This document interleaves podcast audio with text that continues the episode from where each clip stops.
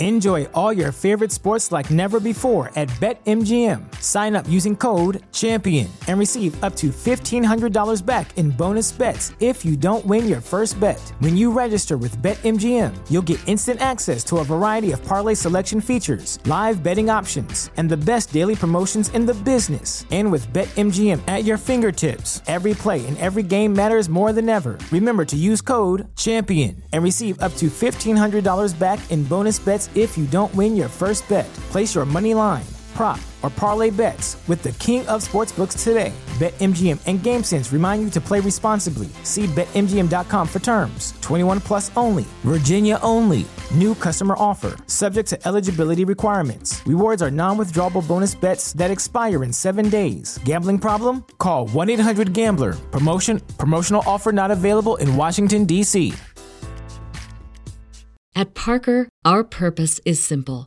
We want to make the world a better place by working more efficiently, by using more sustainable practices, by developing better technologies. We keep moving forward.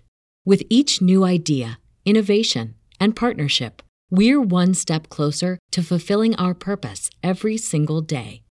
To find out more, visit parker.com/purpose. Parker, engineering your success. Robots Radio. Games, lore, stories, community. Just press play.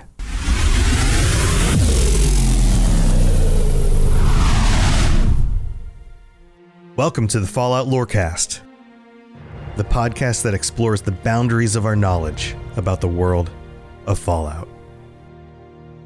Vault Dwellers, Wastelanders, welcome back to the Fallout Lorecast. This is your host, Tom or Robots, and um, you're only going to be hearing from me a little bit just during this intro because I'm not actually here.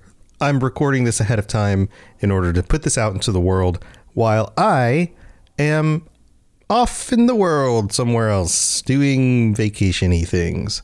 So, uh, for today's episode, I asked a friend of mine somebody who I've been very impressed with their work over the last few years, to step in and do a solo show.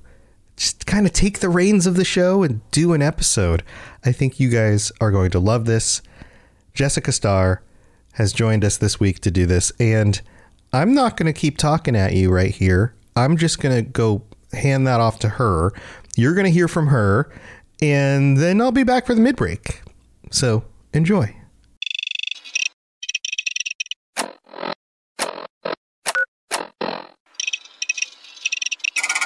Welcome to the Fallout Lorecast, the podcast that explores the boundaries of our knowledge about the world of Fallout. Let's start with the obvious. I'm Jessica Starr, also known as J Star, and definitely not known as robots. Last I heard about Tom, he was joining some kind of caravan heading to New Canaan, and I haven't heard from him in a bit. Let's hope he's okay, but I'm going to step in for the week. I most recently did a New Vegas playthrough myself, although I'm always playing at least one Fallout game, if not multiple, because the story never ends and war, war never changes. I was happy to see Tom has also come back to New Vegas, doing the lore video recently on companion Craig Boone and the town of Novac. So let's continue with that. Today's episode specifically is about the Boomers and Nellis Air Force Base. We're going to do the two of them together because the Boomers as a faction are very tied to their location. It provided them with a fortifiable haven when they needed it, has kind of aligned with their goals, and it's even given them some new dreams and aspirations. So I feel like the location and the people who live there that make up the Boomers are intrinsically linked. What do I mean by that? Well, I will let Pete, the current keeper of the story, tell you a little bit more about how the boomers came to be there and their origins. Take it away, Pete. Me? I'm Pete, keeper of the story. Yes, I did just tell them that, Pete. But aren't you a little bit young to be running the museum here? I know I seem kind of young.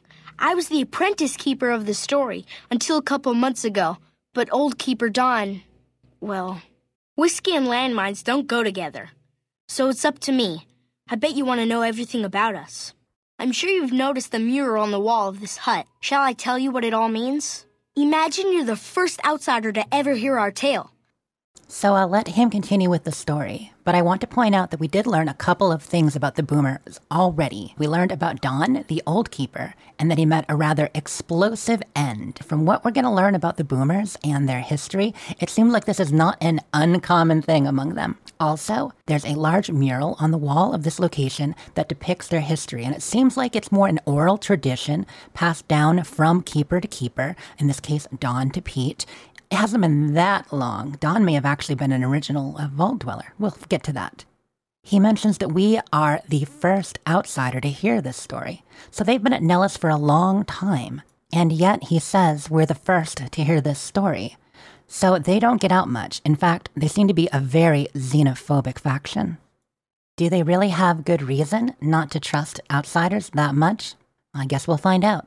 Anyway, I'm sorry to interrupt Pete. Please continue. Ages ago, long before I was born, we lived underground. Everyone had guns, but the overseer wouldn't let us explode anything, not even a hand grenade. We left and wandered the wastes. There were savages with knives. We blew them up with frag mines and grenades, burned them with flamethrowers. It was neat, but there was a downside. For every 43.6 savages we killed, we lost one of our own. We needed a new home. We needed Nellis. So there you have some of their origin up to coming to Nellis Air Force Base. He talked about them living underground. He's talking about a vault, specifically Vault 34. Many of you probably already know the story of Vault 34. Tom has done an episode on it. And at this point in the game, you probably discovered the entrance, maybe made it in, maybe not. Uh, it's guarded by geckos and a whole lot of rads. so it's not the easiest vault to get to, but ultimately there are a couple of quests that lead you there. In fact, some of them are connected here to Nellis too because of the Boomer's history. So, the story of Vault 34, just briefly, it's a vault with a lot of people. In fact, they had a major overpopulation problem. The general experiment of the vault seems to be how many guns can we pack in one place without people blowing themselves up?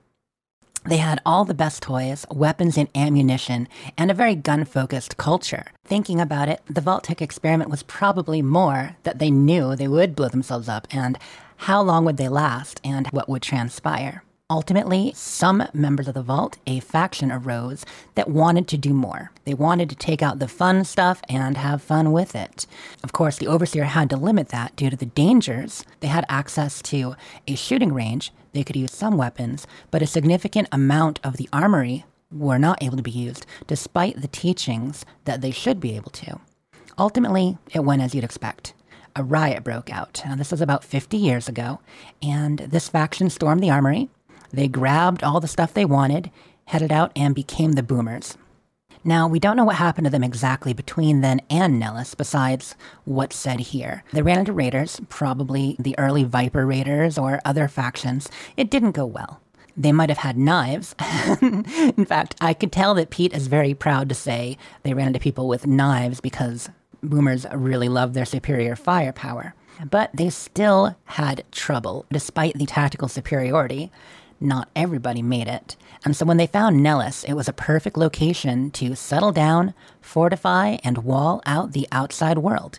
Because after their experience with their fellow vault dwellers and the people of the Mojave Wasteland, they're like, nah, dog, no more of this. I say they didn't leave, but there's at least one expedition that we're aware of when they went to a location called Area 2, which I believe is a real location near Nellis, ammunition stockpiles and stores, and also a couple of howitzers there, which is intrinsic to the defense of their base. So they grab all this extra stuff and they are set for a long time with everything they brought with them and these new ammunition and weapon stores. They set up that perimeter. There's essentially a no go, not just no fly, no walk, no run zone around the base. Anyone comes near, they get warning shots. They come near, well, it's more than a warning, friend. Here we have prospered and multiplied.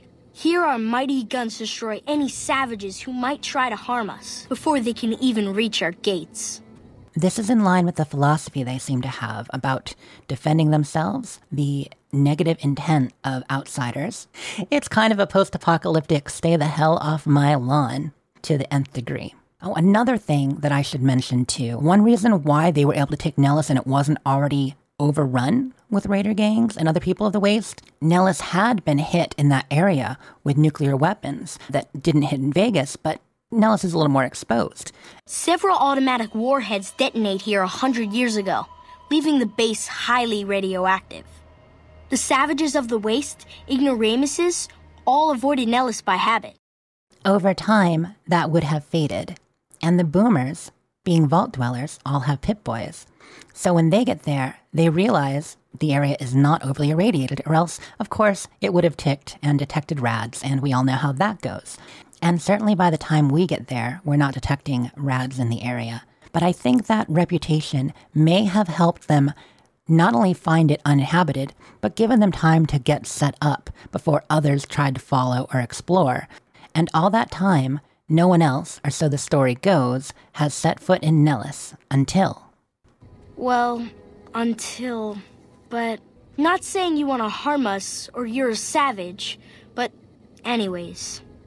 Nellis has revealed many secrets. It has taught us how to fly the bombers once based here, and it has taught us where to find one. And that is our story so far.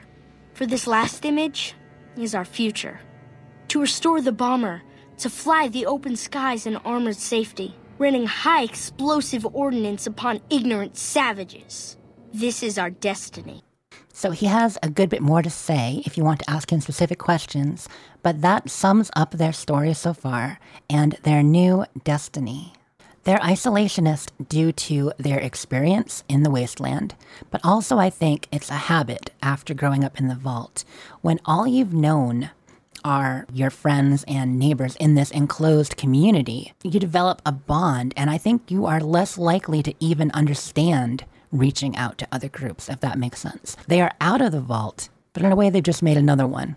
It's a little bit larger, it has open air, and the freedom to blast all the guns they want, but in some ways, they haven't mentally left the vault. So that explains the xenophobia. And the destiny, well, Nellis is an Air Force base. So not only did they discover ammunition and a defensible area and water and all the good things that came with it, they created a self sufficient community. They also discovered bomber parts, virtual reality training pods, and information on the Lady of the Lake. One of the boomers, Loyal, found a file in the base with magazine articles, photographs, a map, and a bomber. He calls it the 29th of his kind because it's a B 29 bomber, actually crashed in Lake Mead. This is historically true. Uh, it happened in 1948. So the photograph showed that it was intact, and it's their dream heightened by all the virtual reality training they've been doing about how to use a bomber to escalate, to not just rain fire on the land with the howitzers, but to rain death and destruction on the savages from the air. I mean, hashtag goals, right? Once we restore power, we learn that some elaborate chairs we've been sleeping in were actually virtual reality simulators. We believe they were used to train combat pilots. We use them extensively. I alone have shot down over 500 Chinese Zion 85 fighters. Before you ask, I'm afraid there's no way you can be allowed to use the simulators. They're for our use only. We haven't detonated any atomic warheads since before I was born. But otherwise, it's do as you will. Do as you will. So it seems like not only have the boomers kept the values they learned in the vault, but also the ones that led them out of the vault, where people can do what they want when they want with the weapons of their choice. Also, I do love the fact that they mention no one has detonated a nuclear warhead since before he was born, which leads me to believe okay, they must have before that, and maybe it didn't go so well for people. Hope they didn't end up like poor old Don. Whiskey and landmines don't go together. Speaking of the virtual reality training simulators, he mentions that they are boomer use only. That was disappointing. I don't know about you, but as a gamer, I was, hell yeah, that sounds way more fun than Nuka Tapper. But alas, we can't play. Chances are it's because they didn't have time to actually create the game or necessarily even know what it was, although I bet someone on the team had ideas. But yeah, unfortunately, we do not get to try it, and no matter how we play this out, we won't get to fly a bomber ourselves. That wraps up a lot of the info we can get from our buddy Pete. To summarize, they're former vault dwellers, they're isolationists due to experience in and out of the vault, They strongly believe in personal liberty and a right to bear arms. They're self sufficient, not having to leave Nellis at all, and this seems to be ingrained in all of the members from a very young age, just like Pete. And they learn about farming, combat, and the boomer way.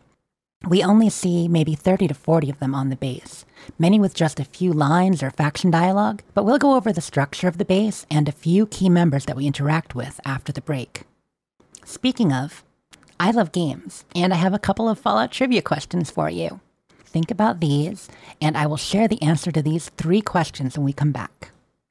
First question As an RPG, some of the roots of the first Fallout game were going to be based on an established tabletop system, but that was scrapped. What was this called? Second, the RoboBrain design is unique in that it uses an actual human brain as its central processor. In New Vegas, the RoboBrains are extra unique in that they're voiced by a different actor than the other games. Who was it? Third, there is another beverage location west of the Sunset Sarsaparilla headquarters called Brewer's Beer Bootlegging.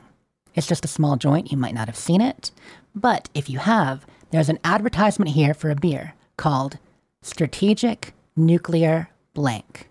What was it called? Think about these, and we'll be back in a minute. At Parker, our purpose is simple. We want to make the world a better place by working more efficiently, by using more sustainable practices, by developing better technologies. We keep moving forward. With each new idea, innovation, and partnership, we're one step closer to fulfilling our purpose every single day. To find out more, visit parker.com/purpose. Parker, engineering your success. Hello there, old chap. Good to see another of General Atomic's finest, still eager to serve. So Jessica's like killing it, right? This is awesome. She's doing such an awesome job with the show. I hope you guys are enjoying it. This is the mid break. This is where I get to thank our patrons, and we I'm recording this early, so I don't have any new patrons to shout out because it's it hasn't been that long since I did the last episode. But I do get to say thanks to I'm the Creeper and Germinator for being our SentryBot level patrons. Thank you so much to both of you. You guys are amazing. All 54 of our patrons. I couldn't do this without your help. Thank you to all of you. I very much appreciate it. And if you've been enjoying this show, you want to get in on getting those bonus t shirts, you want to get the last year of shirts and then start into getting the next year of shirts. Every three months, if you sign up at a tier four or higher, you get a shirt sent out to you that I have designed myself. You can go check them out.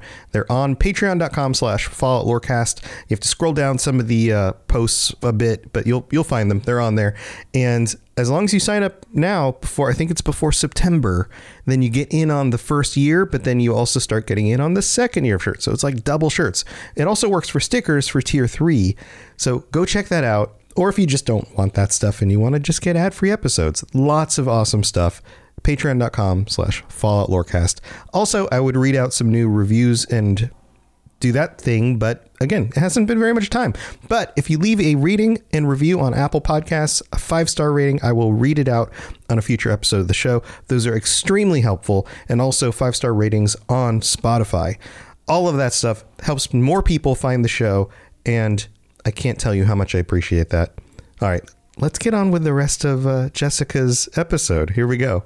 If you have any questions about Nuka World, I'd be delighted to answer them. Welcome back. Let's get to those trivia answers. I know you've been waiting. So, the first question was about the RPG system that Fallout was originally based on. This was GURPS, the Generic Universal Role Playing System. And when the game was originally being conceived of, they were calling it Vault 13, a GURPS post nuclear adventure.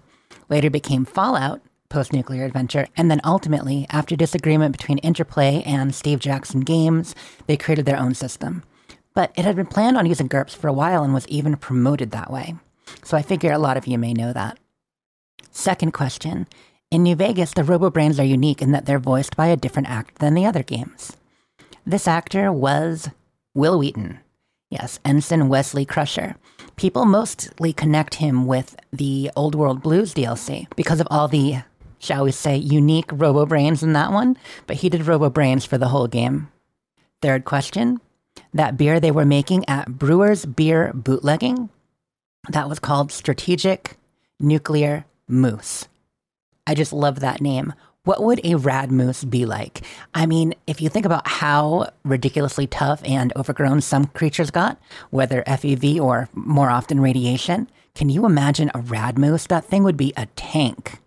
I would have loved to see some of those in Far Harbor, say. Even tougher than the crab bus. That would have been fun. Anyway, that was your trivia. Hope you guys enjoyed it and did well. If you got all three, major congratulations.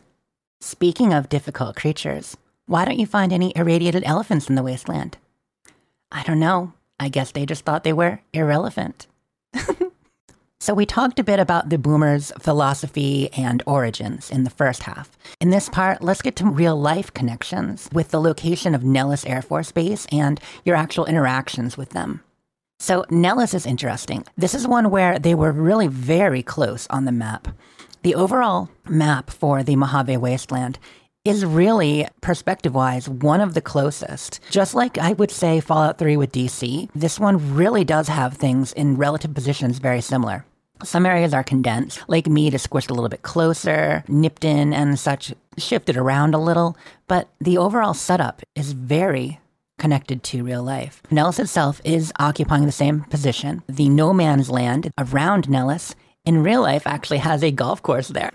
so there is some open land and golf courses before you actually hit the rest of Las Vegas, but it is nestled right up against a city for the most part. Also, we talked about Area 2. History of that. So I mentioned it was a real location. Originally, that area was called Lake Mead Base. And I have some facts about that. So, did you know that it's actually the second largest repository of uh, Air Force nuclear weapons? Now, this isn't nuclear weapons overall in the US, but for the Air Force specifically. So, the nuclear weapons are stored in Area 2, formerly Lake Mead Base, at a remote section of the Nellis complex. Area wise, looking at the real life map, it's about as far from the main section of Nellis Air Force Base as Nellis itself is from the strip. So, not that far, but in terms of the world of Fallout, a bit of a dangerous journey. I also find it interesting that to the south and southeast of the Air Force Base, you do have the cliffs and ridges between there and the start of Lake Mead. Perfect territory for Deathclaws, as we well know. Looking up statistics on this, I can find information from the early 2000s, so I'm not sure how that may have changed. Of course, the Fallout timeline is somewhat different, but I love the fact that certain things would have paralleled growth despite the changes. So, as of early 2000s, bombs they would have there included gravity bombs and air launched cruise missile warheads. This site was originally rather remote, but as stuff grew up around it, it's still connected to the city by a road or two. Let's talk about Nellis Air Force Base itself.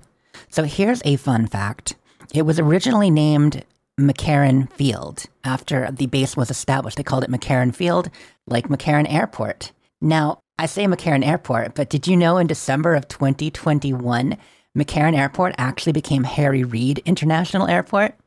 I don't think that happened in the Fallout timeline, obviously. But yeah, it's now a legacy location. Camp McCarran, if they had followed our timeline, could be Camp Harry Reid. Other names along the way for Nellis itself. After it was McCarran Field, it became the Las Vegas Airfield and Las Vegas Base, and then ultimately it was named Nellis in 1950 named after a Lieutenant Nellis, who was a World War II fighter pilot.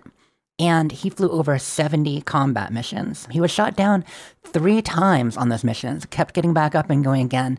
And unfortunately, in the third time he was shot down, he was killed in combat. Other notable things about Nellis Air Force Base in real life the USAF Fighter Weapons School was located here. It looks like there's a lot of tactical air command, weapons training. There's even a number of fighter and weapons wings. Nellis Air Force Base is known as the home of the fighter pilot and is the Air Force's focus for advanced combat training. So, what a great place for the boomers to end up, and no wonder they became interested and obsessed with flight combat themselves and the bomber. Also, interestingly enough, there is a museum on location, the Thunderbird Museum, so the boomers weren't the first to have a museum there. Getting to Nellis and the general quest. Well, you're sent to make nice with the boomers, to meet them and try to recruit them by whichever faction you're joining with, or your own if you're with Yes Man. The NCR, Mr. House, yourself, all want to enlist the boomers on their side, or at least determine where they stand in the politics of the region and if they're going to interfere with your plans. But of course, bringing them over to your side is likely to be more helpful. So, of course, getting there is easier said than done. As we talked about, they're very isolationist and they do not let anyone near. So, getting there, a lot of people will run into George, who is outside the Nellis Air Force Base area. He's willing to give you some advice on how to get there if you're willing to make a wager of 300 caps that you'll make it. So, it's a great money making scheme on his part because given the odds, most people don't. If you make it back alive, he will double your caps, and you will, instead of have 300, he'll give you 600 back. You can, of course, speech check him down to 200 to get the information to get through. But given the fact that we can reload a save and are probably going to make it back alive, might as well go with the full 300 and make a few extra caps. His information explains the timing technique where to run along the ridge, when to pause, and then take shelter in buildings along the way to get there. If you manage to do that, avoid the bombardment during that phase. When you're right near the fence itself, you're less likely to be hit because, of course, they don't want to blow up their own perimeter boundary and themselves. There's also mention of another way to get there through a locked train tunnel. If you're higher level, this can be a fun way to go because there are some creatures to fight inside, but there's also a level 100 lock on the door to get into the train tunnel in the first place. So most people who are at this point in the story, unless they've been putting a lot of points into it, aren't going to be able to unlock that door, even with a magazine. It really depends on your leveling priorities, but I rarely am. Interestingly, I still usually go that way because I think the best way to go is not through the buildings and is not through the tunnel. But if you make it to the tunnel itself, there's actually a gully. It's still uber dangerous, but you have to keep moving, and eventually you'll get to an open space and can run to the fence and usually survive. The hardest part of this is actually before the tunnel that initial area you're running along the train tracks, I recommend taking a Med-X and having your finger right on that Stimpak button because you'll get hit once or twice, most likely, by part of the blast, and you just gotta keep moving. One of those times I really wish there was a run button. Every time I do this, I generally take the railroad tracks to the door and then pause, heal up, get ready, and then run around the gully on the right side up to the fence. And of course, when you get there, they are asking, How did you survive the bombardment? This is where you'll meet one of your first main characters of Nellis, Raquel. As I mentioned earlier, there's a good 30 to 40 people among the boomers here that you actually see in game. And of course, like many things, I consider this representative. In other words, there aren't literally only 30 people in the boomers. But just like the map is condensed, I always think of population condensed in the game too. People have different theories on that. You're only meeting the certain amount of population that you actually see in the game. Are there only 30 or 40 boomers, or are there probably a good 100, 120? The game can only render so much, and the truth is probably somewhere in between. This is where you'll meet Raquel, and she will question you and decide to bring you to Mother Pearl. So there are a number of named NPCs at the base. Raquel is the first one that you'll meet. Other notable ones you'll interact with are Mother Pearl, as she is the general leader, the one who will start the overall quest to get the boomers on your side and direct you for a lot of it. Loyal. Loyal is the head mechanic. Get a number of quests from him. The aforementioned Pete, a young keeper of the story at the Boomer Museum. Raquel, who is the master at arms and kind of their head of security, it would appear. It's funny. I feel like personal theory, I feel like she might be Mother Pearl's daughter and next in line to take over. I don't know, but there's something about their interaction that, headcanon wise, I assume they're related. It could just be because the boomers are a small faction and so everyone knows everyone, but they feel they have a mother daughter dynamic, in my opinion. The doctor, Argyle, who you may or may not impress. We have Jack, who is Loyal's assistant, always working with them, and he has a fun personal quest. And that really wraps up the named characters you're going to interact with much. A few of the kids have names and a few other NPCs. General layout of the base. I mentioned the Nellis homeland was self sufficient, which obviously when they have no real interactions with outsiders. Looking at the map, Nellis Air Force Base is a large place, but a lot of the area where people actually live and work is somewhat condensed. Major buildings, there are the men's and women's barracks. They live separately, although some people have individual houses and Quonset huts. Also, the children's barracks, so the children bunk separately. It seems to be kind of communal situation. That's why I mentioned they're kind of a big family in a way. There is a schoolhouse, there is a medical station, the doctor's office, the workshop. They have two huge hangars. Now, one of these appears to be a work hangar with the training pods where Loyal, Jack, and others work. The other large building is a mess hall and munitions. This is also where some of the merchants here are. There are a few other outlying buildings, several where they grow crops. There's the solar array, which is part of a quest, biodiesel refinery up north. These outlying areas are still guarded. The boomers do have some robots they use to guard the perimeter as well as themselves. In the game, the primary areas that seem to be guarded, though, are the main and western sides. The north and east, which you can't actually get to in the game, they also don't bother guarding. Apparently, no one's going to jump the edge of the map. The overall quest lines with the boomers involve helping them out of their declining situation. When you talk to Mother Pearl, she mentions that she was hoping someone would get through, and for five years has been waiting for someone to get there because one assumes that's when some of their troubles started or when she started to realize we might need more contact with the outside world, but they have to be worthy. So it's funny if they wanted people to visit, why would they keep shelling the place? Why wouldn't they accept trade with the Crimson Caravan? Well, she says the howitzers kept everyone away, and by making it through, you proved you're special. So they did not want to interact with just anyone, the savages of the waste, but someone who was able to figure out how to get through, find a way, and prove they're special. Well, that person would be good enough to liaise with. Okay, fine, good thing we did, otherwise, they could have been in bigger trouble. Of course, they don't want too much connection only a little. So, in order to convince the boomers to join you for whichever faction you're working with, you have to improve your reputation with them. Now, there are a number of paths to this. Uh, the big ones are generally main quests, a couple of stuff for the region, issues they're currently dealing with. They have ants in the generator area by the solar array, and the solar arrays themselves need repaired. They're old, and you need some spare parts or a high repair skill. There are some medical emergencies going on. There are three people who have been injured that you can help the doctor with. The kids themselves have some fun demands, little toys they want. Or the big one that everyone will get is a finding Mr. Cuddles. Jack, Loyal's helper, has his eyes on someone out there in the wasteland. Of course, Pete really wants someone to listen to the story of the boomers, and you get a whole lot of reputation for just listening to that. So, hey, you guys listening to the first part of the podcast are already halfway there. Ultimately, when you get your reputation up enough by doing these various missions or tasks, that's when they let you know the whole story about raising the Lady of the Lake up in Lake Mead, bringing that bomber back to Nellis, and giving them the chance to fly the skies and bomb the land.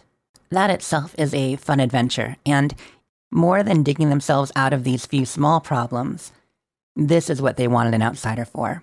Someone who could leave not be noticed, knew the outside world, and was able to attach the ballast to the plane and raise it to the surface so it could be brought back. By robots, of course, because they don't want to leave Nellis any more than they have to. If you do recruit the boomers, increase your reputation, and get them on your side and a plane, they will gladly bring it into battle with you at the Battle of the Dam. For whichever side you choose, because the boomers are relatively agnostic politically. They don't have contact with the outside world but they do have contact with you. And so, whichever faction you're aligning with, good enough for them. Any excuse to fly that B 29 bomber. You can see the fixed up B 29 bomber in the hangar, and on the side, there's actually a painting of a woman in a vault suit, a pinup picture of Pearl in her younger days. I always thought that was a cute touch. As far as how they approach the final battle, in every case, if you've done all their quests, you can actually see them showing up and raining death upon your enemies at the dam if you remember to look up at the second half of the fight or hit VATS at just the right time.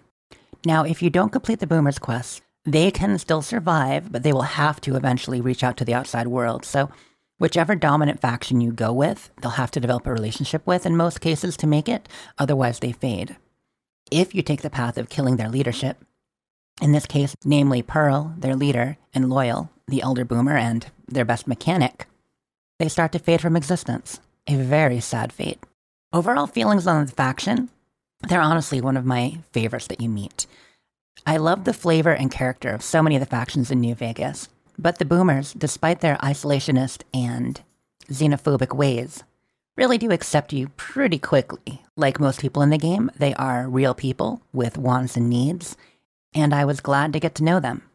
It's fun to speculate what the future may hold for them if you do work with the boomers rather than take actions that leave them unfulfilled or cause them to fade. Do they stay as a military power? Do they grow in strength and eventually incorporate people from the outside?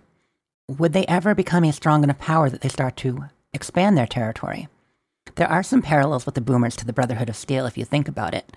While the Brotherhood might have gone for more advanced technology, and the boomers focus on just artillery and military technology, they too were isolationist and seem to have developed over time an almost religious view about the Lady of the Lake, about their destiny, and about going to war. So, is working with them really a good thing? In terms of this game, I definitely think so. But should we ever revisit the area, whether in a New Vegas 2 or more likely in the future, a game that touches on the region, I'm very curious to see how they might end up and who's in charge. Is it Raquel? Or is it Lindsay, the mini boomer who wanted to find a Mr. Cuddles? Who knows, but it's fun to speculate about what the future might hold. Hope you've enjoyed this discussion of the boomers and the Air Force Base and some of their ties to the real world and our story. Well, I hope you've enjoyed our talk about the boomers. Thanks so much to Tom for letting me step in and host this episode. If you'd like to follow me, a little about my projects, you can follow me over at Sleep is for Tea on Twitter. That's at Sleep is for the letter T. I stream on Twitch at United Wastelanders Network, all spelled out. We stream Tuesdays and Thursdays primarily. Thursdays are all about camps and building in 76. And on Tuesdays, we do a variety of shows. When I play, I'm often doing other games as well 3, New Vegas 4, played them all on Tuesdays. I post silly videos on YouTube under Jessica Starr and occasionally under video game poetry, and work on several podcasts, including the Fallout feed, which might be relevant to people's interests here. We're a community focused podcast. We discuss all the games in a roundtable format where we do playthroughs or runs with a specific goal. Maybe main quest, maybe DLC, maybe collect all the bobbleheads, stuff like that we do alternating episodes where we talk about our experiences, and then the next episode, listeners send in feedback about how they tackled whatever the quest or goal was that week. We're up to episode 374 over there, so we do wander off topic a bit, but hey, you never know where you'll end up when you're in the wasteland. I believe next week will be business as usual for the Lorecast, assuming Tom makes it back okay from New Canaan. I sure hope he didn't run into any trouble on the way. And finally, let me leave you with this thought. Did you hear about the Mothman priest who ate half of his bulb collection? He just wanted a light snack. Have a great one, and we'll see you next week. To plug into everything else we're doing, check out robotsradio.net. Reach out to me on Twitter at robots underscore radio. Check out the Robots Radio Rocket Club, where you can join me and a bunch of our other creators creating your podcast, starting a new podcast, or helping your current podcast grow. There's more information about that on robotsradio.net as well. And you can always talk with us and the entire community, over 2,000 people on the Robots Radio Discord. Come join us. We'd love to chat with you. See you guys next time.